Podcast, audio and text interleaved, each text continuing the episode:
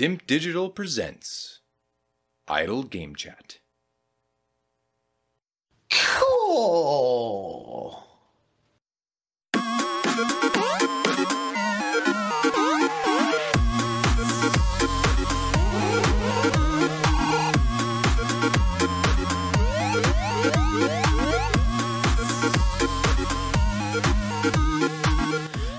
Hello, Appster from Dimp Digital. Welcome to Idle Game Chat bonus stage. We are here to finally reveal Dimp Digital's Game of the Year for 2022. I'll be hosting alongside the man of the moment. It's that man. It's Hall back in his usual seat once a year. We wheel him out for this to chat Dragged shit out of retirement. dragged yeah. out of retirement to talk rubbish about a number of video games that he probably hasn't played. He hasn't touched them. Get him away from me. How's it going? Yeah, good. Thanks, mate. You? Can't complain. Weather's turning, I think. So hopefully it'll start getting a bit warmer consistently, drier consistently. Yeah. At that awkward stage now, though, where it rains and then there's a lot of sunshine, so all the weeds really have a field day. Have, Yeah. to, be, have to be kept on top of. No. So annoying. Anyway, the rundown for this episode is as usual. Uh, I think we've got five games here that were nominated and put forward, and then one of those will ultimately be crowned Game of the Year 2022 for Dimp Digital. Um, we're going to go through those in chronological order of release date. Then we'll probably take a little pause to discuss some of the other I wouldn't say honourable mentions because some of the mentions aren't honourable at all, but some other games that people put forward and didn't make the grade, it went through the, the Game of the Year committee and flushed out all the crap basically and left us with, with these five, we hope. But um, are you ready to get into this, sir? I am. I was built ready. Let's go. Let's go. So 2022. I've wrote all the dates down as 2023 actually on my little notes here. So I've really, that. really Early that. doors. Yeah, that's not very good. But um, we kick things off on the 8th of February. Sifu arrives on PlayStation Sifu. and PC. Yes, Sifu beat 'em up, developed Yeah, what by s- Slow What a strange one. What a strange one. Like, what something that we haven't seen in a long time. Mm. A beat 'em up style Yeah, um, thing. And by Sloclap as well, who, I mean, what else have they even done? Anything? They've done one other game. I can't even remember what it's called, but it wasn't high profile. Like it, I remember looking into it, thinking, "Yeah, I'm not really sure of these guys." That's always the concern when these new newer games appear. You kind of think, "What have you What have you done for me lately?" Yeah, But- for sure. Came out of the park early February, scored a pretty respectable 81 on OpenCritic, um, which is what we use for our fantasy gaming league. Initially, was a exclusive to PlayStation and PC, but as we record this, it's now available on all platforms, or should I say, once it goes live, it will be. Um, and yeah, this was um, seen as a bit of a hard as nails game. Not a lot of forgiveness in this. They have introduced easier modes now as the as time's gone on, but a difficult and demanding game that rewarded, I guess, mastery of the controls. And I guess one of the unique things about it that sounds like it could be really cool, but also equally annoying in some aspects, is the way it handles death. In that your character, if you die during a level, your character will resurrect and they'll age up. Like a little ticker will come along and say, "Right, you're you've gone from age 20 to 25," mm-hmm. and that changes your character's ability slightly. It gives you more damage output, so as you get older, you can hit harder, put people down with with less sort of effort, but your overall health reduces. So it's kind of one of those things you really want to be getting into this as young as possible and staying there, but you you inevitably will die. There is a cut off point. You get to a certain age and get too old, you'll die for good, and you have to restart that entire level again uh, from the from the age you entered it. And as you as you sort of work your way through like the five levels or so, say if you enter at the first level on the youngest age, let's say it's twenty, you get through that at the age of twenty eight, get to level two, your your starting age would be 28 for that that area. Mm. So if you were to die, you'd still go back to that. So it's actually a bit of a battle of trying to get through the levels without dying too many times. manage, yeah, manage that age. Yeah, throughout, throughout the whole the game. game. Yeah, and this, I mean, Biff was telling me that he basically got halfway through and restarted almost, went back to the first one because he knew he could get through it without dying at all, and then he was in better positions and, and whatnot. But yeah, 3D beat 'em up, martial arts trained. The combat looks excellent. It looks very difficult, and um, one that's made it onto our list here. Yeah, it was a strange one this because, as I say, I mean, like the beat 'em up style gameplay like this is is well, I mean, it all but died, hadn't it? Really, like there wasn't. Well, in this form, especially, like you, Yeah. may, maybe you'll see an old retro throwback that's trying to capture like an old Streets of Rage. Like Streets of Rage Four came out year or so ago, but that's a very Yeah. retro inspired and That's it. This was like presented a new IP, new IP, Yeah. completely new style of everything. And as you say, like with the with the death mechanic and the fact that they openly came out and said it's meant to be difficult. We want Yeah. there to be a steep learning curve to give people the feeling of properly mastering, um, like the kung fu style combat in it. Yeah. Um, was yeah, yeah, completely, completely different to what we'd been dealing with up to that point. So, yeah, was, uh, I'm surprised it was as well received as it was. I was quite the skeptic before it came out, thinking that it was going to be a bit of a flash in the pan. And the thing is, like I say, it's one of those things because it is so unique. It's proper easy to get wrong. Like it, it would have been very easy for them to make this into an app to absolutely chuff this. yeah, I mean, Biff, as you say, played it and played it a lot and seemed to enjoy it a lot. He was one of the ones that put it forward for yeah, for the list. Um, neither you or nor I have picked it up, but I don't know. I mean, I, it's getting round to playing. Uh, We've said it before on this podcast last year that it takes a game to be really good to warrant my time to play it. Maybe it is really good. Maybe I've been unfair on it up till now, but it was just like one of those ones that I was like, ah, shall I, shan't I? Maybe I will play it at some point, but yeah. it's yeah hard hard to find time for it when there's a lot of other stuff around and i can imagine it's one of those ones that's you're either gonna like i say you're either gonna really enjoy yourself with it or you're gonna be like nah fuck this i'm not into this at all Yeah, like too- I, can see, I can see a lot of people picking it up and then putting it down quite quickly Yeah, it definitely won't. I think the steep learning curve there is something to be a bit of a buyer beware. You kind of got to commit to it and understand you're probably going to get your ass kicked, you know, for a good portion of the game if if you don't choose any of the easier difficulty Options, levels, which, which I can never bring myself to do. I don't know why. Like, there's so No, many games. that. There's so many games that I play. I think this is really fucking annoying me, but. I could just turn the difficulty down, and I think no, not letting myself do that, and then I end up hating the I've game for it. yeah, exactly i've started Yeah. so i'll quit or i'll finish but i won't lower the difficulty No, and developers are like, well, I've given you the option there. And you're like, no, sorry. too late Sort it too out. late sort it out. But no, Sifu marches its way onto the list. It said it's a nice early release in February, 8th of Feb. And actually, as we get through the next two games, they're also Feb- February had three of our five in them. it was a big month on it that's another reason why for me Sifu didn't get through because I was anticipating one of those games and perhaps the other one, depending on reviews. And I was like, well, it's sort of 10 days before that. I don't really want to get snarled up in something that's difficult, demanding that I'm going to have to.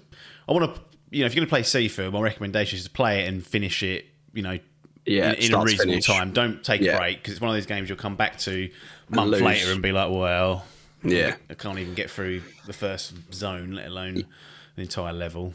Yeah, it should be a testament to it, really. That given, like, when you when you look at the list of five games that we've got, I think three of them would probably be on most people's lists. Um, Yeah, yeah.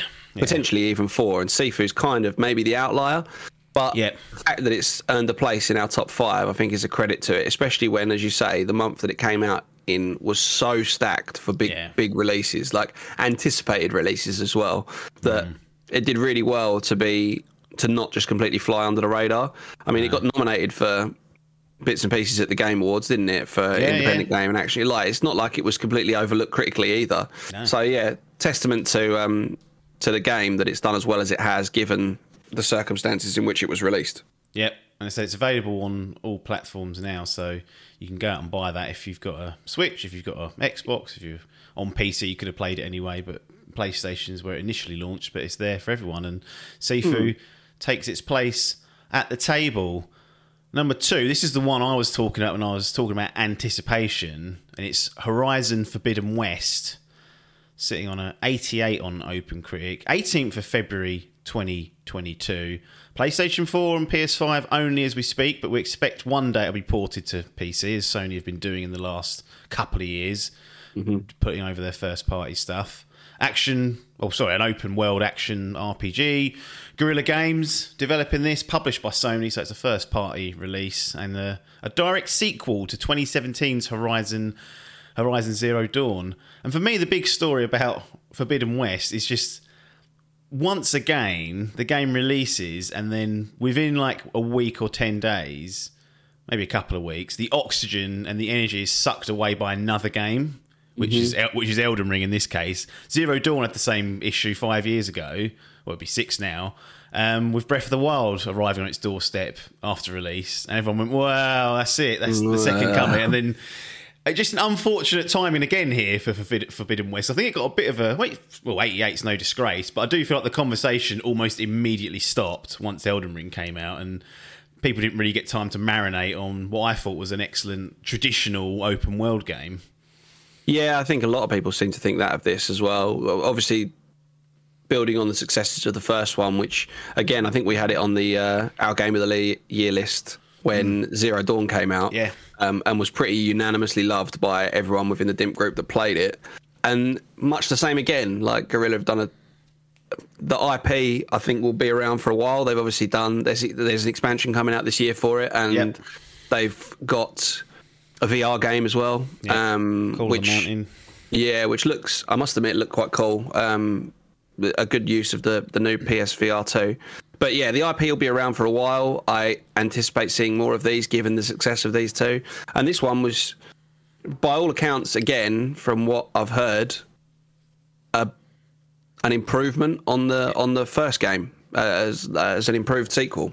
Yeah, absolutely was an an improvement. Some of the scruffiness from 2017's Zero Dawn was kind of rectified. They blasted open the, the world, made it bigger, a bit more vast, more enemies and encounters to do, more objectives and, and tasks to be getting on with.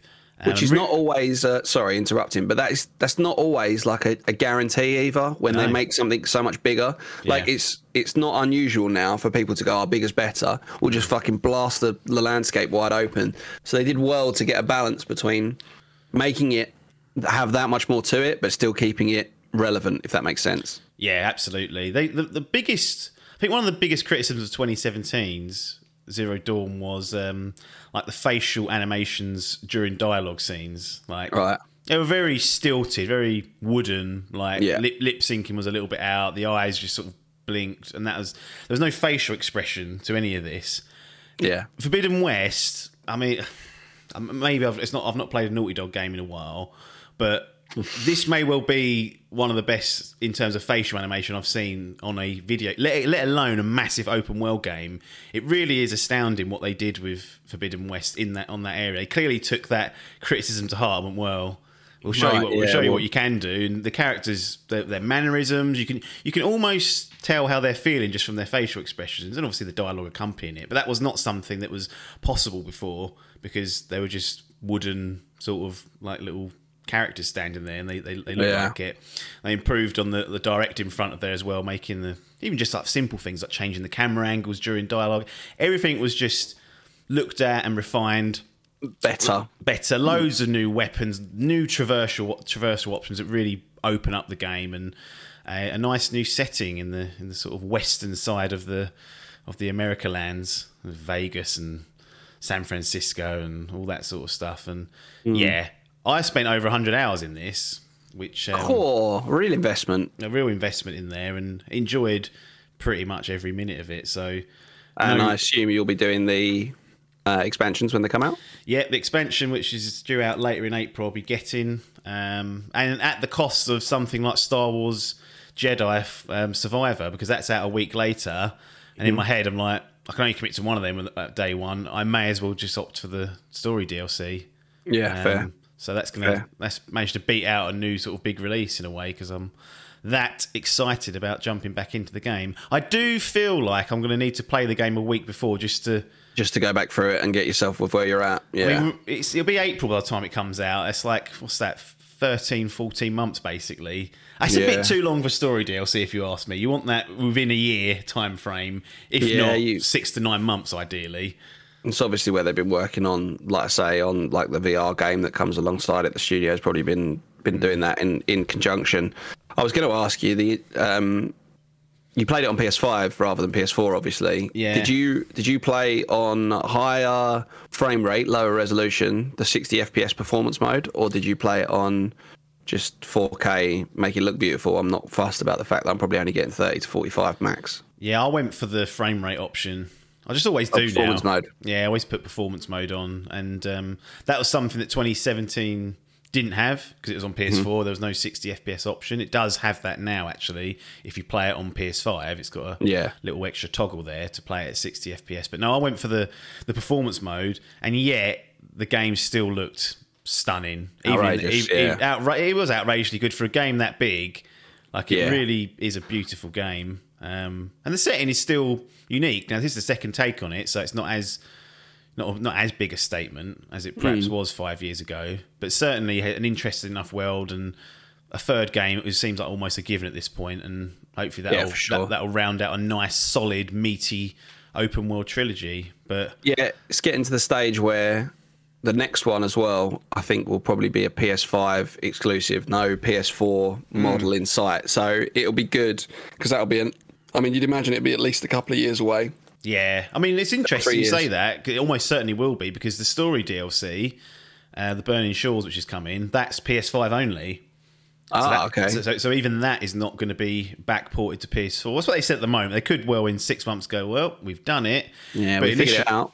But at the minute, initially they're not doing that. So I'm, I'm kind of half got an eye on that, thinking what are they, what exactly are they going to show me that they couldn't yeah, do? it'd be good to see what happens in that. If there's anything in that that you go, crikey, this is uh yeah, this is an improvement. So Yeah. yeah, I'm. I, I mean, I've made my feelings about that kind of thing very clear in the past. I want games for next gen now. I don't want them to be to be peddling me a PS4 game on with a PS5 skin on the box. So Yeah. that's good. Good to see, and it'd be interesting to see what how that a how that um, DLC plays out, but also what the next the next installment, which will inevitably come, looks like.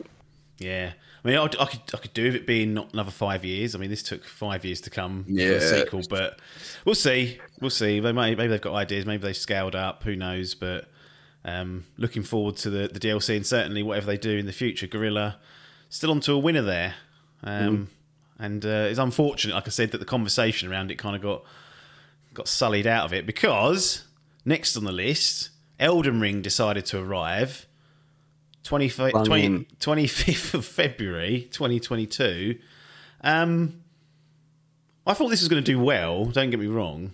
I wasn't personally anticipating it that much because I kind of have a bit of a love hate relationship with from, software games. I liked and loved Bloodborne, Bloodborne, sorry, but in equal measures hated it during certain moments during the game.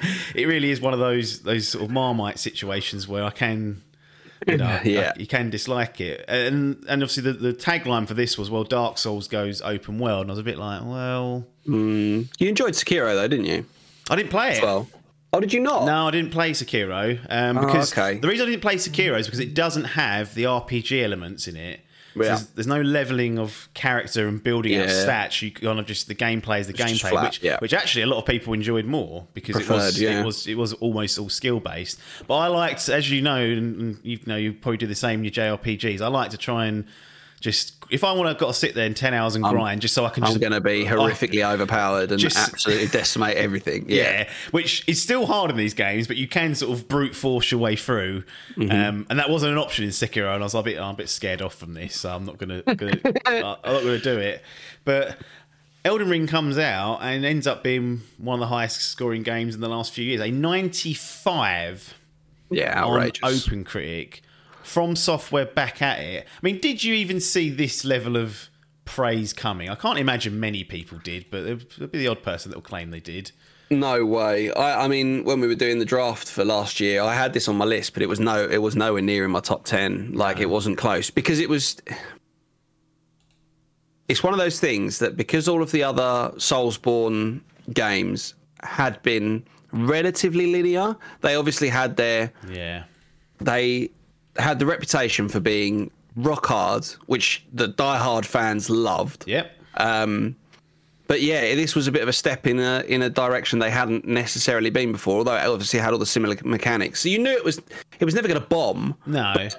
Uh, you know, it was one of those. Oh, okay, it, it's probably going to be it's probably going to be good, but I don't think anyone anticipated it being the phenomenon that it was. I mean, like you say, considering uh, the games that it came out with that month, and it just flattened everything. It was everything became Elden Ring. All the big streamers were playing it. Everyone was jumping on it.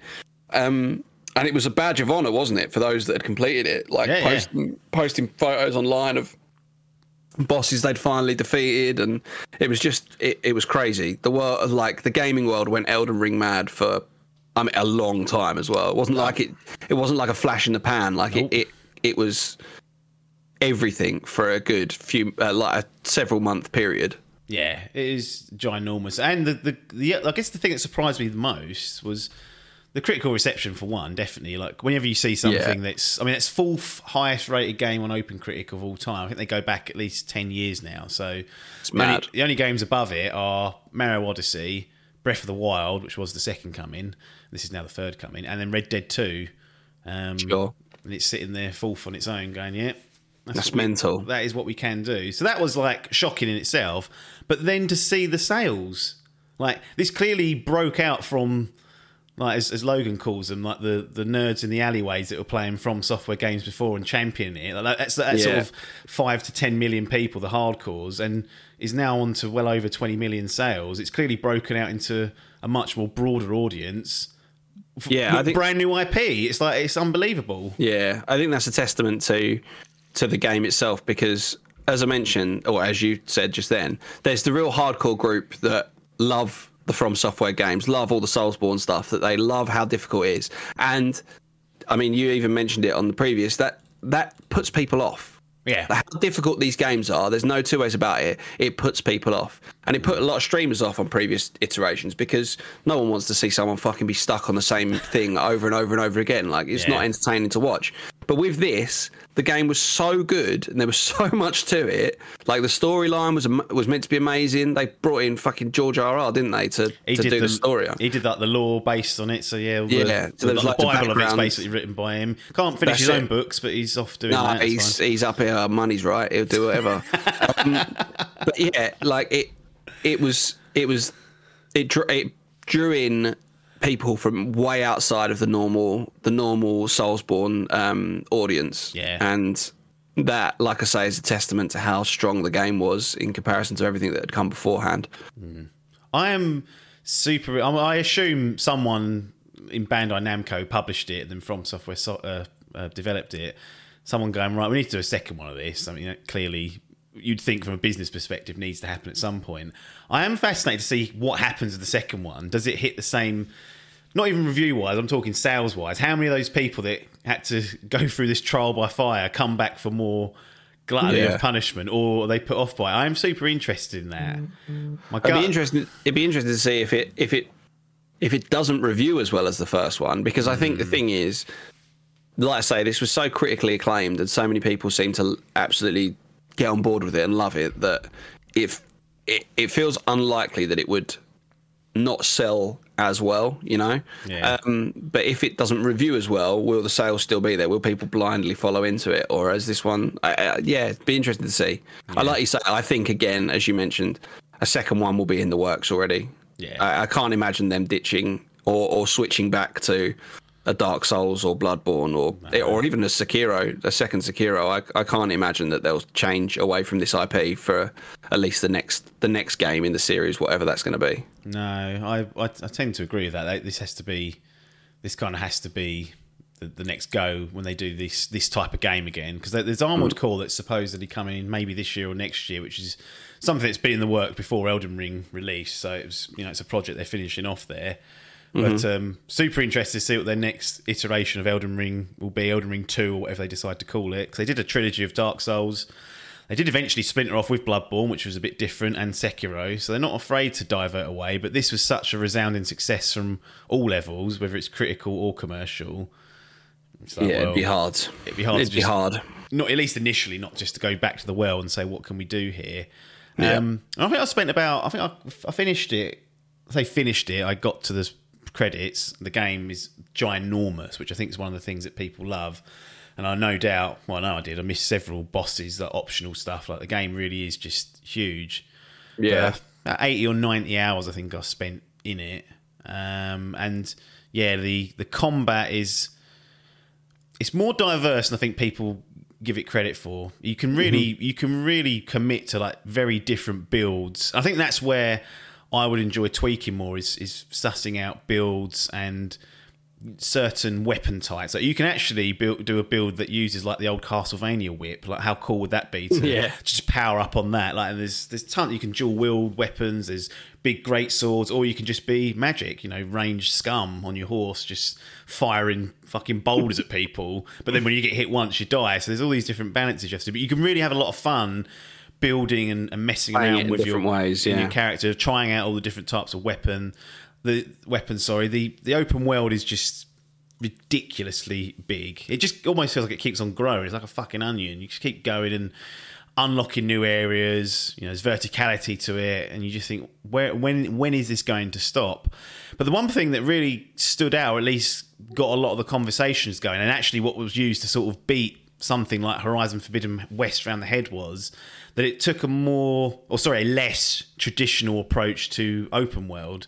Minimal quest markers, Yeah. no no quest log, no busy work, quote unquote, no checklists, um, very little in terms of direction. And um, that was really what fueled a lot of the, the praise for the game. Outside of the combat and, and whatnot, there, there, there was the, the the the trust, I guess, that they put in the players to explore and find things on their own. Or what most people do is use a guide. Let's be honest, find all the good weapons. But how does that type of formula because this is sort of like we had this with Breath of the Wild a little bit as well. There, you know, the the fun of that game was to just go off and Explore, do explore yeah. and do whatever. But these these these there's two games that have kind of come out that have got huge critical acclaim for just doing that and not being like a what people would call a Ubisoft style game. You know, where you have Yeah. like your, your, your towers and things. Forbidden West had you know multiple quest markers, side quests, activity, all this stuff to do that's all logged somewhere. Whereas this is a more minimalist approach. But how do you feel about that direction of open world games? I think the thing is with my my problem, and I know it's one that you have as well, is I don't like knowing that I've actively left something unfinished. Yeah. Like if I if I have exactly that, like a quest log with a load of bits and pieces, it will bother me, and I will slowly grind through them at the Yeah. at the yeah, and what ha- ends up happening, I won't enjoy the game because I'm too busy trying to tick things off on a list. Yeah, yeah. I'm too busy trying to collect shit or finish things off. And one of the things that I loved about Breath of the Wild was that I thought I'd done borderline everything. Mm. I go and fight the final boss, and I'm like, oh, wicked, that was satisfying. Yeah. And then you look online, and it's like, oh no, you missed fucking 60 shrines, and Yeah, there's 900 Korok seeds, by the way, and it's like, oh, okay, I have like I have like fucking 30 of them, you know.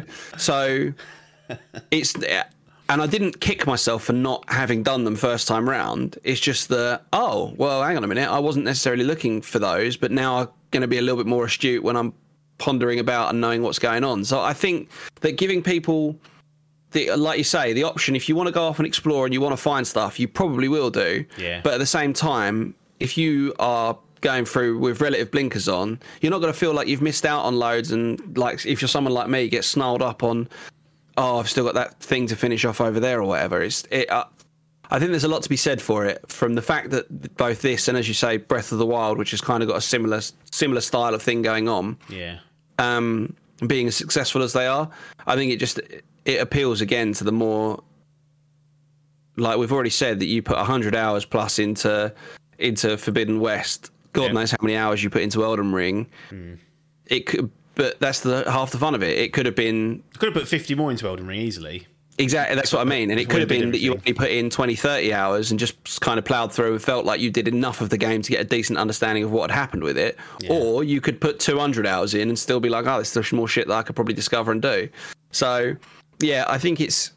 I, I definitely don't think it's a bad way to head in terms of open world games. There's still a place for ga- games that have got like that that collection or that that quest line or you know markers on maps and stuff like that. Yeah. I definitely still think there's a place for that within within gaming, but I don't. At the same time, I think games like this are going to grow in popularity because, like in this style that we've just spoken about, because people don't want the overwhelming burden of having six bazillion things that they still have to do before they feel like they can finish a game. Yeah, I, I tend to. I think the for me the ultimate would be some sort of hybrid between the two. There's got to be a happier middle ground where I haven't got to write down my own fucking quest log. which which I kind of had to do in this because Yeah. you talk to someone and they're like, "Oh, the castle's northwest of here." Um, Yeah. you know, my daughter's there, or whatever. It could be anything like that. And unless you remember that or go and do it immediately, it doesn't track that anywhere. It just No. All I wanted was it. all I wanted was a conversation tracker, really. But Yeah, I, I to tell you. to tell Yeah. me that what had been said, so I could just look at things, and it could be as cryptic as you like, but I just want something there to refer to in game. But I was making my own bloody notepad, writing down what these clowns were saying, and these riddles. So there is- scurrying through notes as you get to somewhere. Yeah. yeah, and uh, so I think there is a hybrid to be had where certain things are tracked potentially, or certain information is at least tracked for you, and you're not just left completely alone. But I think, given that this was a you know a first attempt from From Software, um, they clearly Yeah. lent on the more you know less is more approach in terms of giving the player guidance, and clearly, clearly has paid off for them. It's worked. Yeah. Um, and I appreciated some of the changes they made also just in like their core structure of the of the gameplay and how they how they design it. Like one of the things that infuriated me with with Bloodborne was you'd get to a boss room, a die like in very rare you beat a boss first time. I think Yeah. Adkins, to be fair, I saw him do the first boss first time. I was like, well, I've never seen that before. I'm sure loads of people have, but I was I was a little bit annoyed that he didn't get immediately murked like I Rolled did. up, yeah, yeah. But anyway, like you normally will die the first time you encounter a boss, but then you you'd respawn at a you know a bonfire or a you know there a lamp actually in Bloodborne, but it'd be Mm-hmm. like a good ninety minute sprint through other enemies just to get back to the boss, just to die again. Like it was an infuriating loop when you kind of thought you had the beating of it, but then you get there and get caught by some fucking guy with a crossbow that takes down like half your health, and then you've got to use a healing item that you kind of need for the boss fight. Yeah. They actually introduced something called Stake of Marika in um, Elden Ring, where most, and this is kind of one of the little small things that annoy me, most of the bosses have a spawn point right outside their room. Yeah. So you die, you can just go straight back in if you want, or you can piss off and do something else, power Yeah. up, and come back. And I really appreciated that because it cut so much of the what I saw as nonsensical tracking through and Yeah. risk of just just trying to get to fight the thing. Um, unfortunately, it wasn't there for every boss. I don't know why that inconsistency was there. Like there was a couple where there wasn't a stake of Marika there, and I was a bit like, I don't understand your logic here, but whatever. But for the vast majority of them, there was an option just to kind of start from outside the room and have another go at it almost immediately, which is I really appreciated. Yeah, I think that's going to go a long way to keeping the casual audience engaged because, as you mm. say, that would fucking that would really bother me Yeah, a lot. Like, especially like it's not so. obviously, depending on how long it is, but you know how infuriating it is when you get a boss down to like an absolute slither of health. Yep. And then you fall at the final hurdle. It'd just be the absolute icing on the cake. Especially some of those bosses were not quick to kill either. No, no, yeah. you take a bit of a battering, so they definitely were not easy to do. And usually you'd have to get through like a gauntlet to get to the boss. So you mm. you don't want to have to keep going through that gauntlet, then have to take the boss on. Like that seemed like an unnecessary step. So they took steps to remediate that in most cases, which I which I appreciated. But Yeah. there's just tons in this game, like bosses, enemies, caves, dungeons, worlds to go off and, and explore. And um, yeah, it's, it's certainly been a. If this wasn't the breakout, if, if Dark Souls and Bloodborne wasn't a breakout hit or considered one for From Software, then this certainly was, and it's blown Yeah. them into a, a new audience. And you know, as I said, highest scoring game of, of last year and a multi-time Game of the Year award winner. So Elden Ring, very much the game of 2022 for many many people. Um, like I said, that's all three of those games are in the month of February. What a start to the year. Yeah, and then almost had nothing until, until the back end of the year. It's a bit of a strange front loading. Yeah. And things like um, Dying Light 2 will also come out in February, basically sent to the wolves. Like, if you weren't playing Sifu, if you weren't playing Horizon, then you weren't. Then you were playing Elden Ring. Like games like that just got completely annihilated in the Yeah. in the month of February, which ended up being a ridiculously stacked year. But we Yeah. we get all the way to July before our next game pops up. And this has actually been nominated several times at several other award ceremonies, probably lesser ones, I would say, than us. Mm-hmm. You know, obviously, this is the most prestigious award any of them can win. But it is Stray, Cat Simulator adventure game, 84 on OpenCritic, 19th of July 2022. PlayStation and PC only as we record and release this. Um, one of the, I think one of the things that helped this initially was this was Sony's first third party day one release in their subscription service. So they, they revamped PlayStation Plus in 2022. They offered this free tiered approach of essential, extra, and premium. Extra is kind of like the area where you get access to a load of games to download, like a Game Pass ish equivalent, just Yeah. without the first party games being delivered. And this was one of the first third party games that, that launched on the same day where you could buy it, but also launched in the subscription service. I think that gave it a real leg up Yeah. just in terms of visibility. Debut game also from Blue 12 Studio, so you won't find many of their previous games lurking.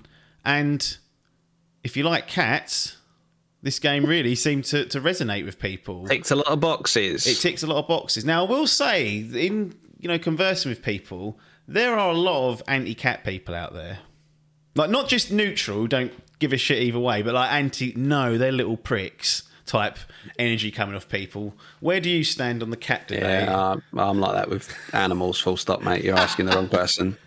You got kids, they're animals. Yeah, they are, and I dislike them immensely. yeah, it was. It's not there. No, yeah, no place for animals in my home at all. This was Uh, yeah, but it's funny because, like, obviously, again, in that exact conversation, the DIMP group I think is relatively evenly sort of divided between doesn't mind cats, hates cats, Yeah. um, but again, everyone that played this, and as you say, I think it helped in the manner in which it was released. But for a, an indie studio as a first release, what a fucking way of announcing your way onto the uh, like into the party with um, a game that was pretty again pretty well critically acclaimed across the board. Yeah, like I said, a solid 84. That's that's really good, and um, has been nominated for tons of awards across the various awards ceremonies. Best debut, and even like it's been in the best game and game of the year nominations for, for many of them. So it's made the mainstream and the and the other kind of like critical or uh, industry Pretty- awards. Yeah, pretty much unanimously won debut game, any Yeah. debut game um, award there was, and any indie indie game award that there was. It pretty much unanimously swept um, across all the big all the big um, like award ceremonies. And as you say, to be even, I mean, we've obviously got it on our list, but to be mentioned in when you look at the the other games that it's up against, and the size of the studios and the money that they have at their disposal in comparison to to Blue Twelve, who I mean, let's be we uh, still don't know anything about them, really, do we? No, this is this is it. Um, yeah, so like fair play to them. They what a what a way of announcing themselves onto the scene. Yeah, I think it's an interesting game just to the fact that you are a cat. Again, like we talk about this name, the last cat game that came out. it's just like, again they just don't they just don't exist, do they? And and actually, the the idea of being a cat might sound you think well a bit boring, but actually they they're nice and agile. You know, you can get up to high. A lot of the game is platforming and and it's not even it's not even challenging platform because it's actually contextually like you just look at where you want to go and hit the button and you'll jump there. So it's not like you've got to jump and like aim and make sure you've got the right sort of velocity going so you make the jump. The game does all that for you. So it's really simple in that aspect. But there was something just endearing about roaming around this uh, futuristic sort of robot inhibited world as this cat just trying to get back to the pack of cats that you started the game with. You fell down this li- fell down this bloody hole, and then you're like, oh, I need to get out of here and go and see my mates. Yeah, I mean it's it's funny you saying that about um, just being a cat game. Obviously, where you control a cat. What was the last cat game? I mean, what was the last game where you were an animal that wasn't anthropomorphized in some way? Hmm. Like normally you are an animal, but you've got some kind of sentience. You can hold things. You play or whatever. You know. Yeah, yeah. When was the last time that you were? I mean, because. You, as you say, you're, you're a cat. You're, Yeah. There's not. There's nothing more to it. But when was the last time we had a game like that where you were an animal behaving as an animal does, not not in any way kind of no powers, no nothing like that. It's bizarre Yeah. and amazing that something like that has been as as popular and as um well has has got enough there to keep people entertained. Yeah. No, it was nice. It was a nice sort of simple or. Sorry, and- I'm just re- I'm reading the fucking Wikipedia page in front of me. Optional activities include sleeping, meowing, and nuzzling up to non-player characters. yes. Like what the fuck? so if you want to spend if you want to spend time simulating as a cat, you can do all that. Jesus Christ. It does have some level of sort of uh, combat's a bit of a stretch, but you get basically this jacket that allows you to like send like shockwaves out and has like a light on it and things like that. And there's certain areas of like where you can get chased down and you've got to avoid enemies and, and whatnot. But it's hmm. primarily like a puzzly adventure game where you've got to figure out how to get out of zone X or whatever it is and find find a way forward. But that, hmm. that comes with interacting with the the robots and whatnot. You've got a little companion that comes along with you that kind of translates what they're saying and it's how you can kind of interact with them. But very unique, enjoyable, sort of like a wholesome game. There's nothing really.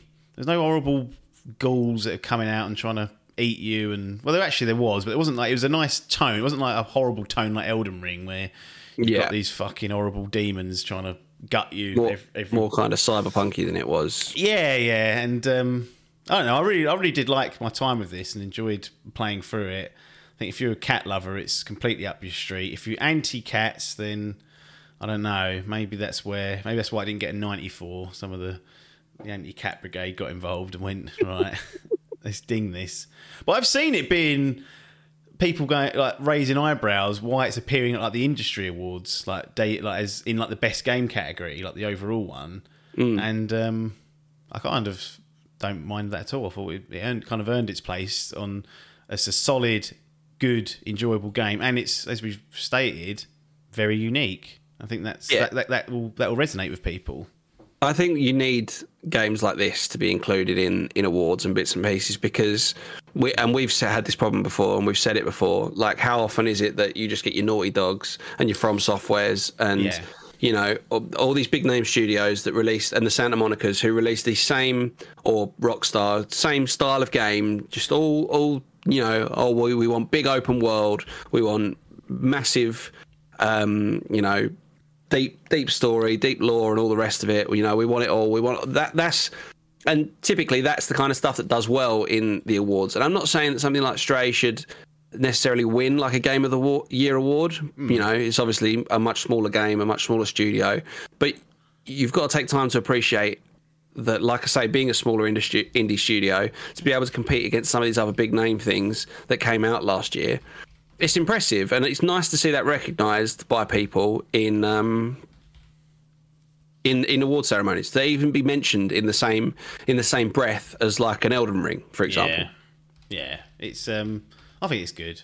You know, it's good to see it in there, and I think some of the criticisms of it, of it appearing in those those those nominee lists were um, are an incorrect opinion, if you, if you dare say it. But it's it, you know the game game got there on its own merits at the end of the day, and um, Yeah. it deserved to be there for a reason. And I, I I definitely enjoyed my time with it. so Stray lands itself in our nominee list. Final game. You know, so these are all in chronological order. 9th of November 2022. God of War Ragnarok arrives on the scene. PS4 and PS5 again will probably come to PC in the, the near to medium future. Sony Santa Monica following up the 2018 God of War, which um, won many Game of the Year awards, won all four of the, the big ones, so was definitely well received back in 2018. So this had a huge amount of pressure on it. I felt like like when you get games that are that well received, and a lot of the heavy weight that was carried in God of War 2018, in my view, was because they completely rebuilt Kratos as a character. You know, mm-hmm. made him interesting, not just some angry bald man like screaming and shouting. And Yeah. they grounded the gameplay a lot more. They took away like it wasn't he wasn't as agile. He doesn't jump. It's much more sort of heavy based melee focus sort of Yeah, it combat. felt like he had some weight to him rather than Yeah, rather than like spinning around and whatnot. So the fact that it was new, it was good, and Kratos got a new, completely new character almost, and new new personality. Which still also, I must say, kept everything that happened in God of War one through three and the other games, the early games, are still part of the lore here. Like Yeah. he referenced referenced heavily, especially in in, in Ragnarok. But I Yeah. did feel like that it caught, caught people off off. You know, they were surprised by it. They was like, oh, it's this different, and that carries a lot of weight sometimes.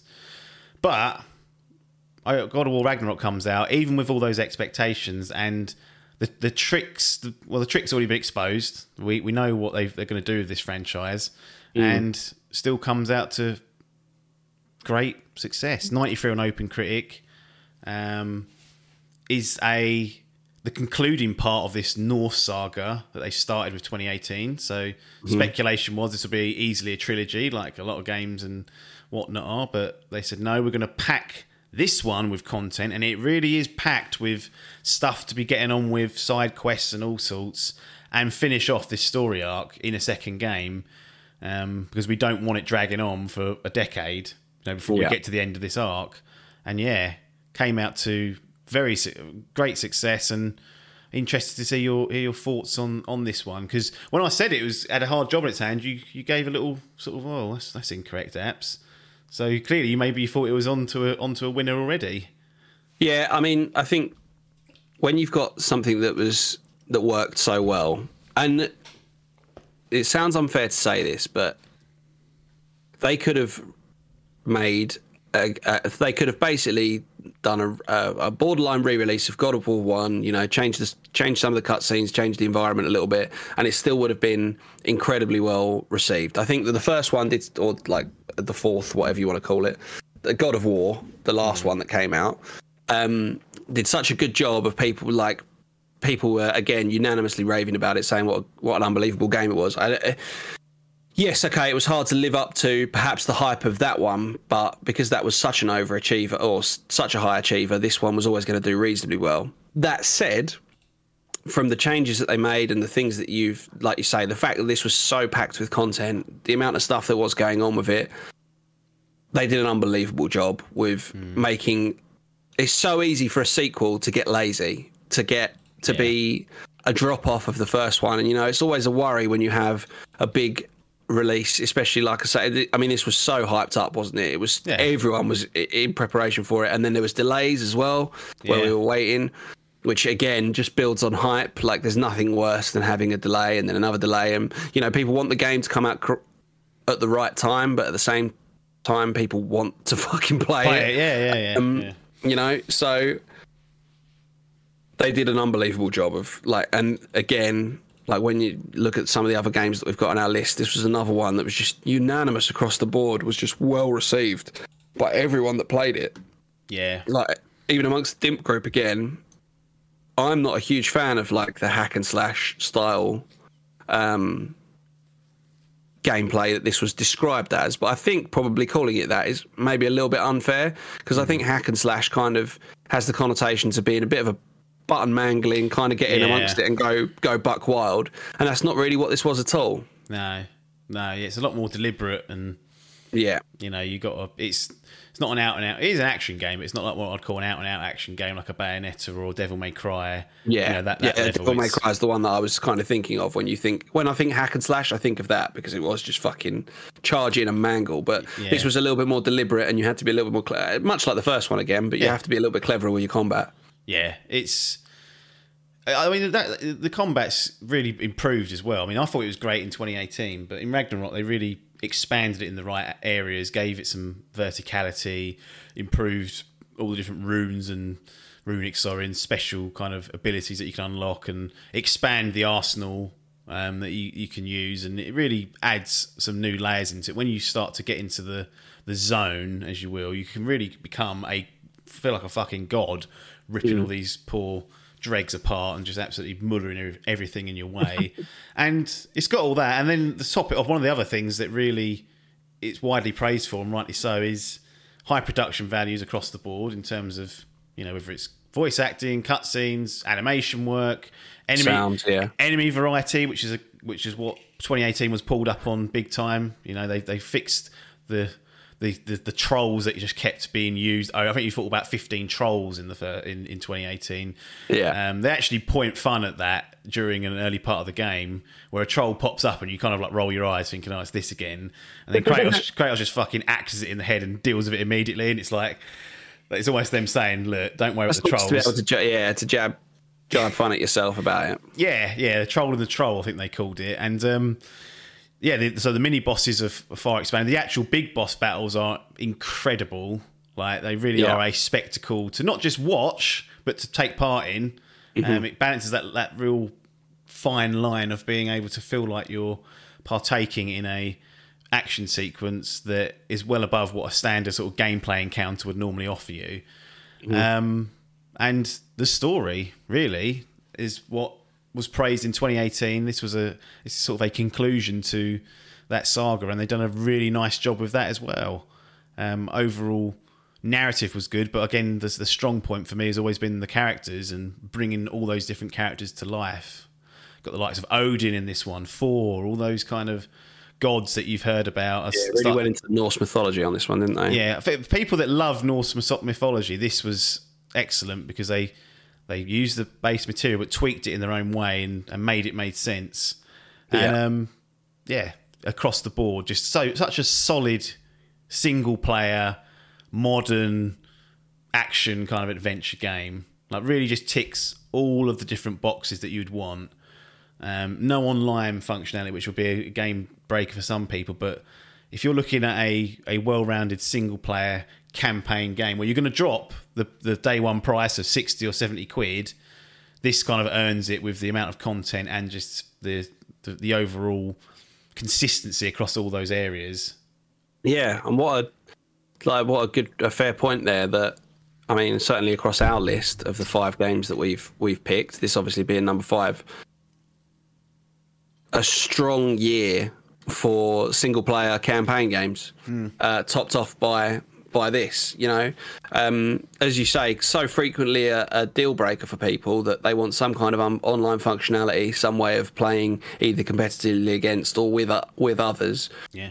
and what a testament to you know the titles that like i say that we've selected that i mean I, I forgive me if i'm wrong but i don't think it like mild multiplayer functionality on i know For, forbidden west had some didn't it and i think elden ring had you could leave mementos for one another or bits Yeah, and you pieces can you can summon people in Elden Ring, and that's the closest you'll get though to like in any of these games to any sort of multiplayer. multiplayer function That's yeah. a fucking pig to operate. You have to get a bloody thing. You have to drop it somewhere. Then someone has to answer. Like, it's not even it's not even easy to, to do. But Yeah, that's not like inviting someone to a lobby. It's uh, yeah, it's Yeah. a it's a whole fucking rigmarole. Yeah, Yeah. and like very very rare that we will have, especially in the Dimp crew, where I think it's probably again a pretty even 50-50 split between Yeah. those of us that play exclusively multiplayer or online games against those that play.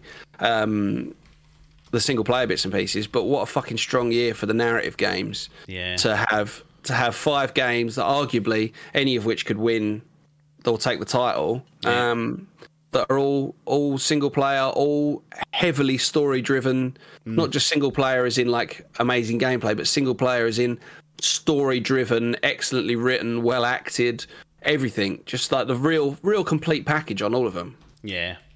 Why do you think that is? There's not many.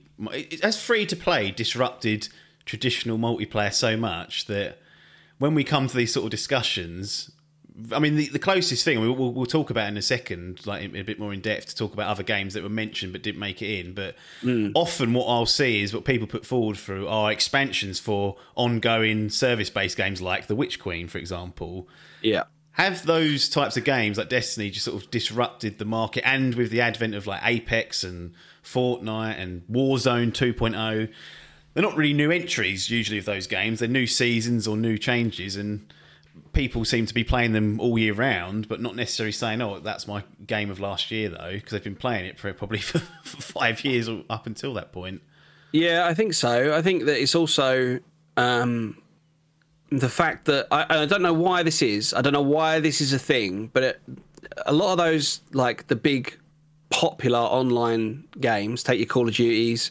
your Battlefields, FIFA's, whatever it is. You know, a lot of the games that are multiplayer driven, even even Destiny, you know, which admittedly is slightly different because it's it's like you say, it's free to play with online expansions. But there seems to be an expectation that people want an update every single year, or maybe maybe the audience don't even want an update, but the studios feel that it's necessary to provide people with a brand a, a new game every single year. So we churn out this shit over and over again, and I think people are getting put off. The latest Call of Duties have been relatively poorly received by by the uh, the gaming world, like not necessarily by critics, but certainly, I mean, if you ask people about what Warzone's like at the minute, people Yeah, don't, don't like enjoy it. People are not liking it. Um, the last couple of battlefields have been relatively poorly reviewed, have not been well thought of at all. Oh, that you know? 2042 is a stinker.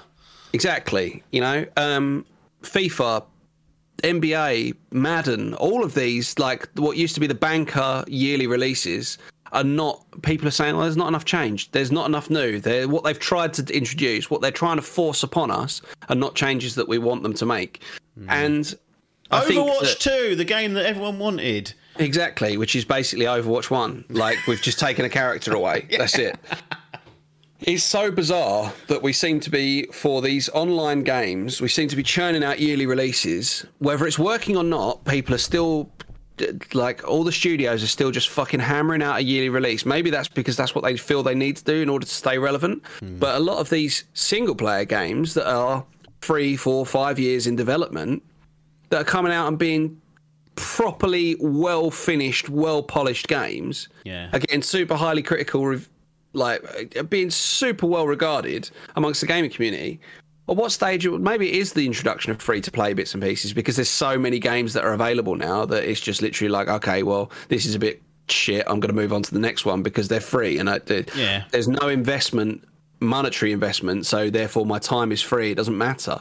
It's it's so bizarre. I just I wish that we would just take a breath and someone, you know, there's some bits and pieces coming out in the near future that look like they could be doing something along the lines of, but I just I don't know. It's it's bizarre that we seem to feel that it's acceptable for a so, a single player game to have three, four, five years in development, and yet these massive online or any kind of online game, we're just like, oh no, we're churning out the yearly. The only exception to that rule that I've seen for recent times is is Grand Theft Auto, where Rockstar are like, yeah, we aren't getting fucking rushed for shit. Like we're gonna do what Yeah. we want to do when we want to fucking do it, and it'll be amazing, but you'll have to wait for it. Yeah. Um, you know, it's I, I just don't get it. I don't get why we're still pump like punishing ourselves with these shit yearly updates that no one really likes, and yet those of us that are online gamers are like, well, I guess I'll have to play it because there's fucking nothing else. Yeah. Trouble is, the silent majority just do play these games and make bank for them. So it just, Yeah. it's almost like, why Oh, wouldn't you? yeah. well, this is it. I mean, like I say that you know Warzone Two is poorly regarded. You know, how much money do you reckon Warzone Two has made Yeah, in comparison to Elden Ring? Yeah. It's probably not even Like- close, is it? Yeah, exactly. Because people are buying fucking. I mean, And it will continue to oh. make that money consistently for many years. Like, latest thing on one of the latest things on Warzone is you can buy a fucking Paul Pogba skin. Or, or, or a Lionel Messi skin, and you can run around in fucking wherever it's meant to be set and shoot people as Paul Pogba. Like, what the fuck's that about? Well, seriously, what world are we in where that is, where that's what people want now? But people buy them. People fucking buy it. they do. It annoys the living shit out of me. Yeah. But there you go. I remember Logan moaning about some skin that they put into Warzone, and it was like Yeah. it was like a skin that was really dark, and people were they were buying it to get a competitive advantage. Yeah, And exactly. That started to irritate him because um, they knew what they said. He, knew, he knows what they, they know what they're doing. Like they're, Yeah. they're putting Oh, this. 100%. they know what they're doing. They know people 100%. want any advantage they can get. Will Yeah, will exactly. Pay twenty quid or whatever it is for the skin. I don't know how much they are. But Oh, they're extortionate. They are like 20 quid as well. Hell. Yeah, I mean, yeah. So going back to that, why, if it was a business, why would you say let's build a new game for hundred million quid when we can sell this skin for twenty quid a pop and Yeah. make almost as much with how much effort? Four Yeah, percent of the effort it. required. It's crazy, but um, oh, Madness. uh, that's a ran over for Hall then, fuming. Yeah, there you go. Walk away. Another interesting thing about this list is that four of the five games on this list either started or still are on in the console space PlayStation exclusive. Is there a bias in the DIMP ranks, or is it just a state of perhaps Nintendo and Microsoft didn't have the big hitters popping out to resonate because we know Nintendo's going to have one this year, that's for sure. Yeah. And Xbox Yeah. should have one this year as well, whether it's, uh, Starfield and, and Breath of the Wild, uh, uh, Tears of the Kingdom we're talking about. But last year, was it a, is it a bias or were they just not the races? I don't think it's. I, I don't think many people would pick. I I don't think you can argue with the five games that we've got on our we've got on our mm-hmm. list. I don't think many people would be. I think it'd be hard pressed to say that any of them don't warrant a space, especially not the the the main PlayStation exclusives, obviously of Horizon, God of War, and Elden Ring. Like. It's hard to argue those three. Elden Ring, actually, Elden Ring came out. Elden across Ring's board, multiplayer. didn't? That's that's the Sorry. only one that was um That was across the board, wasn't it? Proper multiplat, yeah. Yeah. So, but I don't know. Maybe it's because Microsoft have been focusing on acquiring studios as part of their whole Game Pass Yeah. like grand plan. You know, I, I have absolutely no doubt that it will start to reap benefits for Xbox in the future when Bethesda start pumping stuff out, and you know, they're only going to acquire more. It's you know, Yeah. it's not it's not it's not a, a hiding fact. There's going to be more bits and pieces that are going to come out to Xbox. There's the other side of it that is now pretty much everything is Xbox slash PC. Yeah. Um, and if you're already, I can only assume that most of it is obviously designed for PC, and then a port is made across to a console. So if you're already porting across to Xbox, why would you cut off half your audience? Why not just port it across to PS5 as well? Um, so I think that's got a little bit to to play with it, but. I mean, there's just not been a huge amount of first party, like first party Microsoft stuff, at least, um, coming out this year.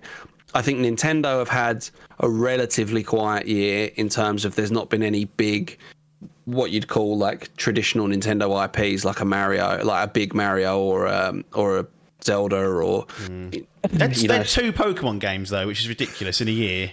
yeah, and they've uh, have both been relatively tough, haven't they? I mean, I think Performance-wise, they're awful. yeah, exactly. And maybe that's the limitations of the Switch, unfortunately. That you know, certainly, I, if you ask some of the Dimp crew, they'd rather play Switch games on their Steam Deck than they would do on on fucking Switch, which I think is says quite a lot, doesn't it? Again, Yeah. rather emulate a first party game and play it on a different different platform.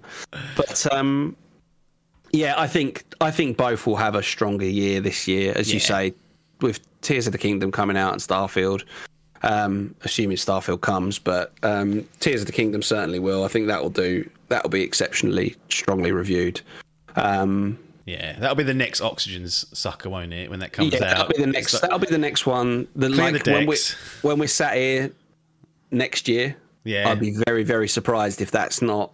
lurking. Oh well, yeah, you know, top five game of all time on OpenCritic kind of kind Oh, yeah. of jobber. I'd be very surprised if it's not right up there because they just do it right when it comes to that those games. I really hope I am not putting the fucking kiss of death on it, and it is it is as good as I hope it's going to be because I've been waiting for it. Like I'm looking forward to playing it again. I'm looking forward to jumping back into it. So yeah, but I don't know. I, I mean, how many of the group of how many out of the Dimp boys have got a Series X? So it'd be me, yourself, Yeah. Logan, Adkins. I know Salmon's got one. He might not, so maybe him. But I know Parky hasn't. No. I suppose Um, it's how many how many more PlayStation fives are there out there? In like of those of those that you've mentioned that have got Series X, we've all got PS5s as well, right? Yeah, I think there's that. Oh, yeah, Xbox only. I don't think there's many at all, if any. No, I don't Um, think there's any. There's a few. Well, Salmon's got stuff, but he just plays on P. I don't know why he bothers. I mean, well, much like yourself, actually. Got, got two, got both of them sitting there. I would. That's never had a game installed on it. Literally, not a single game has been installed on that Xbox Series X, and the PS5 I think has had. Yeah, one game, which was NBA. Not even an exclusive. No, I could have played yeah. it anywhere. And I've played it more on PC than I have done on. I And- bought it on PC as well. And don't they so- put the last gen version on PC as well, just to really fuck the Yeah. PC crowd up? Yeah. So thousand quid's worth of console there, and they're based, and that fucking fridge which Yeah. still isn't plugged in because you told me it fucking makes a racket. It does make so a I fucking, racket. So I chinned it. Yeah. Like fucking hell, what a fucking state. Ridiculous, isn't it? Yeah. I think we do. I think there are not many people that have just an Xbox only, and you've got a couple of people that have only a PlayStation, which might sway the figures somewhat, I guess. But I don't think it's enough. I think generally they just didn't. There wasn't. There was more compelling stuff. Um, and like I said, Sifu's on all platforms now. I assume Stray will be on all platforms one day, so they won't stay exclusive. But it was just, it was just No. interesting. They they seem to secure good games on that on the console platform, and for those on PC that were playing it, they got access to pretty much all this stuff, and will get access to it in the future if they didn't didn't last year. So Yeah. um, just an interesting like stat there because usually it'd be filled with a lot of third party games like a Star Wars game or you know it could even be a, a Destiny expansion, but um, it was a bit of a, a bit of a difference in, in 2022.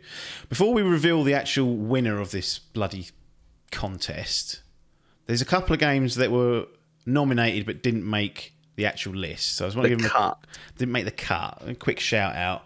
First one will bore your pierce. Guild Wars 2 End of Dragons, the expansion. I think this is the final expansion for like the start of that story that he's been playing for like 10 years now. This is unsurprisingly papers, you know, effort of putting stuff forward. I think almost every year he puts forward I was just about to say this. How many years in a row have we had some fucking pissy bit of Guild Wars nominated? Yeah, and uh, it You never makes it his on the lesson list. and realise that it never gets through. What we do is read it and go, well, instant no. It wouldn't even matter. It could be a fucking the new WoW. I wouldn't put it forward. not interested. So End of Dragons didn't make it, and people continue to play that on his own, whilst no one else goes there to, to play this MMO with him. Um, and then the other game, which was which was put forward a couple of times, was Destiny Two, and you know more um, explicitly the the Witch Queen expansion, which reviewed very very well. Um, 88? on the eight, yeah, in the eighty eights, and ended up being a bit of a I would say a sensation for Destiny because people that are in that community were absolutely loving the Witch Queen. And just another quick fact: both End of Dragons and the Witch Queen expansions. Guess what month they came out? February. Yeah. what is going on in February of 2022? Yeah. Um, but you're you're you're in a good place to speak about the Witch Queen and, and Destiny 2, and also Mm-hmm. Lightfall, which has kind of come after it, which has not been as well received at all. If you look just at the the critical reception, um, but the Witch Queen certainly seemed like it did something pretty special in the Destiny community. Yeah, first time that they've done. Well, no, not first time, but the first time in a while they've done an expansion, which I think has ticked a lot of boxes for everyone that's playing it. Um, Decent, decent amount of story content, decent actual storyline itself, um, and good raid, good good end game content that's that's kind of necessary for the hardcores that are playing playing Destiny. Um, Lightfall has fallen short on pretty much all of the above that I've just mentioned, unfortunately. Um, but yeah, it's. I, I could have argued the toss that that Witch Queen should have possibly been on the list, but it's very difficult when when you're the only one that really has played it. I know obviously D Man played it a bit, um, Yeah.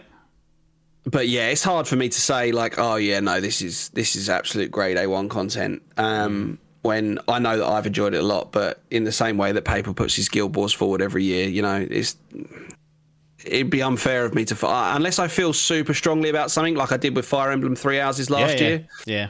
Um, I'm not going to fight the corner that if only one of us has played it, then it should it deserves to be on the list. Especially when I think the final, like I basically said, I had a deciding vote on what to put on, and I was Yeah. more than happy to vote for for Elden Ring to make the list um, Yeah. than push for push for Witch Queen, Yeah. uh, assuming that everyone else came up with with decent picks. Like I, I wasn't going to let Witch Queen be beaten out by some shit, but I think the five I think the five games that did make the final list, I'm quite happy for all of them to have been considered above above the Witch Queen. I don't feel bad about that at all. No, fair enough.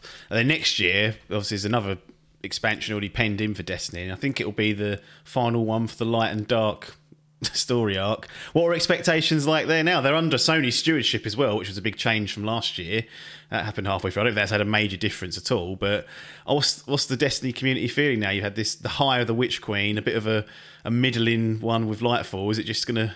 It doesn't matter. They're all like it's just it's not it's a miserable community. It's like a you can't win Like the proper true. Like I was. wa- There's a video the other day of um, Datto who's complaining about the the raid and how it was too easy day one.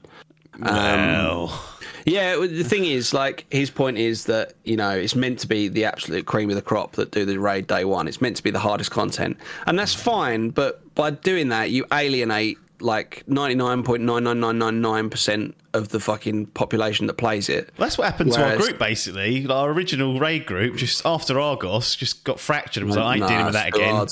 Yeah, exactly. And that wasn't even that was that's like a standard raid. Yeah. Which that's what's great about it. Like the the standard raids are hard enough that um that if you're not semi coherent between the six of you, you'll struggle. Yeah. Um, so by making the day one raid like a little bit more accessible to everyone, I think they did the right thing for the community as a whole. But like the proper few, like elitist few, um, really kicked off about it and didn't like it. So, you know, it's.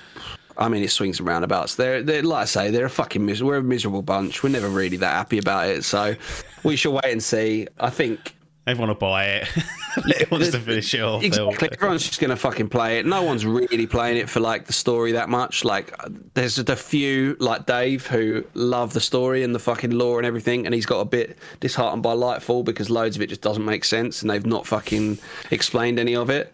No. Um, which the Witch Queen did a really good job of, but Yeah. I don't think it really matters that much. Like I say, we're all going to fucking be here, we're all going to be playing it. It's just that every time a new one comes out as well, everything you've done up to that point is just completely pointless. Flushed. It's like you could join, you could start playing it tomorrow, and it would take you two weeks to get to where I'm at. Yeah. Whereas I've been playing it solidly for the last fucking four years. and like I say, I've been grinding week in, week out to do everything. And Yeah. you would, yeah, you'd catch me in no time at all. Might take you up on that just to annoy you. So No, could I happen. could happen. So there we go. They've got a bit of Guild Wars 2 expansion and Destiny 2 expansion lurking, but didn't quite make the grade. It's time for the all important. I always I don't put much stock in the actual winner. I think the, I'm more interested about the five nominees, but we do crown a winner. Um, goes down to a vote on the on the committee. Uh, this was a very close vote, as people yeah. might um, expect. No one was really willing to budge, which I think is fair enough when we get to this stage. And ultimately, it had to be sort of ranked on how much people had played and versus, you know, other people that have played and done like a point system.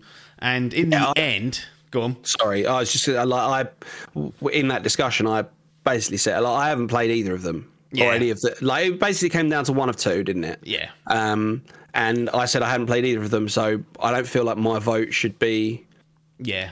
valued as highly as someone like yourself who's played both of them through to completion because it'd be unfair for me to have a winning vote over on something that I haven't even played, you know. Yeah, So, yeah. but it was so close, and that's this is the first time that's happened. I think. Think so, Where we've been so close. Like normally, we've been able to have an open discussion, and someone's gone, "Yeah, okay, fine, I'm happy with that. Like that's not a problem." But this time, it was pretty pretty staunch in the no. This is where we're at. We are. none of us are fucking changing, so we had to wait. Put, put weight on the votes, basically. Yeah. And where that turned out was that God of War Ragnarok upsets the apple cart and takes home the 2022 Dimp Digital Game of the Year award. The Sony, title. Sony Santa Monica looking forward to their wrestling belt for, for Yeah. that. Imagine if it did that, go under, be bankrupt. But That's it. but no, they've managed to pip out. Well, unsurprising, the other game was Elden Ring. It was it came, you know, the other the other three games were good. I think we all agreed they should be on the list and was like, yeah, we're happy with that list. But ultimately, when we had to choose like what we thought was our favourite or, or perhaps the best, these were the two heavyweights that were battling it out. Um, Yeah. I mean, and to give that some context, don't forget Forbidden West was on there, which is considered a heavyweight, wasn't even really a Wasn't even really discussion. I was about, like, yeah. no, to be honest, it was you know below those two easily in in you know that I'd played, and certainly Elden Ring and God of War were the two of the best, two two of the two or maybe three of the best games I played last year. Um, but God of War won out. How do you feel about that? Uh, I'm fine with it. I was. I- I'll be honest. I was um, Team Elden Ring. Yep. As I say, having not played either of them, difficult for me to say um, that absolutely one or, or t'other should have won. Um, I don't feel bad that that God of War took the title. I think they were both epic. The only reason that led me towards Elden Ring was just. I think um, maybe it was because it was slightly different to the the predecessors in terms of its popularity. Yeah. But I had like people at work who know that I play a lot of video games would be like, "Oh, have you played Elden Ring yet?" Asking like, about have you it. played El- have you played Elden Ring? Yeah. And I'd be like, "No," and they'd all say, "Oh, it's fucking amazing! It's so good! It's so good!" And it, I'd be like, "Oh, cool! Did you like? Have you enjoyed like previous iterations, like the, the Soulsborne games?" And they're like, "What are they?" And it's like, it's, it's like it did such it did a good job for a game that's as difficult as it is. Did a really good job of bringing people in Yeah. to a style and genre of game that not a lot of people would normally play. Um, that said, I don't think that anyone could begrudge Ragnarok from taking the win. The, just an absolute powerhouse. Like I don't think there's many things that you'd look at that game and say it did it didn't do unbelievably well. Like you say, right from gameplay and and storyline to voice acting to um, just absolutely absolutely everything was obviously an absolute powerhouse. Santa Monica have got an unbelievable track record, and you know this God of War series is absolutely epic, and you can tell that by by the critical like the big the big um, game awards ceremonies across the board. This was this was right up there alongside Elden Ring. Um, but yeah, no no qualms with it taking the win. I think those of you that played it, uh, there wasn't anyone that didn't enjoy it. So yeah, tip of my cap. What a worthy winner. Yeah, it was just it was just an excellent experience from start to finish. It was very. I'd almost I could nitpick. You could nitpick any game, but I had no fundamental issues or flaws that really I was Yeah. I was concerned or bothered about. The fact that Yeah. they decided to do it in two games rather than three means that this game is packed full of value. Everything. Like there is, yeah, and some people say it's too much, but then my response is, well, it's optional. Like you don't have to do it all. Like, yeah, that's it. it Yeah. go as much as you want. But it, it really is just an epic adventure from start to finish, and continues the great form, as you said, that Sony Santa Monica have kind of got since since 2018. Super interested to see what they do next. Um, considering Yeah. they've, they've kind of closed this chapter, or have they? I don't know. Um, and you'd think that It's a prequel. yeah, I, my concern is that I think this, I think if they do a third game, it won't be as. I mean, this was even on the just slightly. This was slightly scored less than um than what 2018 did. I think you'll start to see the law of diminishing returns more prevalent in a third entry if they don't shake it up again. So Yeah. I'll be tempted to see that. I'd like to see them do something completely different, but I think they're happy to work on God of War Yeah. and, and try and tweak what they've got there. But as, as far as Ragnarok's concerned, yeah, it's excellent. You know, it really did tick all of the boxes that typically I would look for in a game. Yeah. Um, nice sort of linear and open structure, nice little hybrid there, nice linear levels to work your way through, mix in some puzzles. Combat's so good. The axe is just the trouble is, it's easy to just. I could sit there and you sort of just go, "Yeah, it's expected with God of War. It's that good," without really Mm. taking the time to say, actually, just the axe alone is still excellent. Like, Yeah. having that there is just a Yeah, real victim of his awesome own success. In a way, yeah, because it's, it's it's so easy just to say, "Well, it Just don't give it credit time. where it's due sometimes, yeah. No, but sitting down and playing that game was a, was a joy from start to finish. And but really, the other four games, Sifu, Horizon Forbidden West, Elden Ring, Stray, rounded up what I thought was a decent year. Um, perhaps not Oh, the, sure. the greatest year of all time. I don't know if we'll ever get one of those, but certainly in in that February period, in the first half of the year, there was lots to play. And there were lots of other games that didn't get mentioned or put forward that people people really enjoyed as well. There was tons tons of variety on offer of all different levels, and yeah, two of those games in our list are actually smaller budget indie games. Like there wasn't five big AAA games that you'd put forward that you may have done in previous years, but I think that was good because you would not see um, the amount of money spent on Stray as God of War. Like you wouldn't see. Yeah. Oh, that, yeah. I that mean, game's just that, there's, no one's going to pump that region, much. are you? No, that, no one's going to pump that much money into something like Stray. No one's going to pump that amount of money into Sifu. But the fact they can still arrive on not just our list but other people's and, and community lists is, is great to see. So, Yeah. whilst the AAA games are always going to have the edge because of the budget and the the polish that they'll have, there's always room for these. You know, and these are great, big quality. These are high quality, smaller titles as well. It's gone are the days of like, and I'm not dissing Super Meat Boy, but you know, That games felt like, an indie. felt like- Feels like, an indie game. yeah, you could pass these off as not non-indie completely, and um, you've got debuts in there and all sorts. But I thought that was a good year of 2022. I'm looking forward. Obviously, we're sort of part way through 2023. We'll see how that pairs. But Hall, I think you can now go back to the cave and basically prop up the Twitch channel yourself by streaming what seems to be Destiny at the moment. And we'll bring you back in a year or so to see what, what other games people have been squabbling about for the year 2023. Sounds good. Excellent. So, everyone that's listening, thanks for sticking with us. If you're watching, also, hopefully, my audio sync is half sorted. Um, because I have noticed in recent weeks on the YouTube video, I was out of sync slightly, and it's really bothering me. And rather than just look up the solution, I just asked Dave. Yeah, he- make Dave look up the solution. Make Dave look up the solution, and it was what I thought it was, but I just wanted him to tell me. And fr- some of the tests I ran looked like it resolved it. I may well have cocked it up, and people were watching it going, "No, you've made it worse." So You've made it worse. you've made it worse, but um, I'm pleased to have got that sorted. But those that are just listening don't give a toss anyway. In fact, that's most people. So Yeah. all the effort put into the video stuff really is a waste of time. But Walked now, away. Now it's been started. We have to continue. Anyway, Hall, we'll see you in a year or so. And if you want to listen to Hall more, he's on the Twitch channel more than anyone else. So twitch.tv slash Dimp Digital. He's in a bit of a Destiny mood at the moment, but we've seen him playing Warzone. I've played a bit of Orcs with him in the past, and uh, wonder what other games he's going to be lurking on his menu. But I would imagine he Destiny for the next sort of few weeks until he really does hate that game. Um, if he not doesn't, far. if he he basically plays it too much and then gets sick of it, Gets to take a break. annoyed and then has to take a break from it, get annoyed and fucking walk away. It's always got to be done. Anyway, Costly. nothing more for us to say other than thanks for your time and ta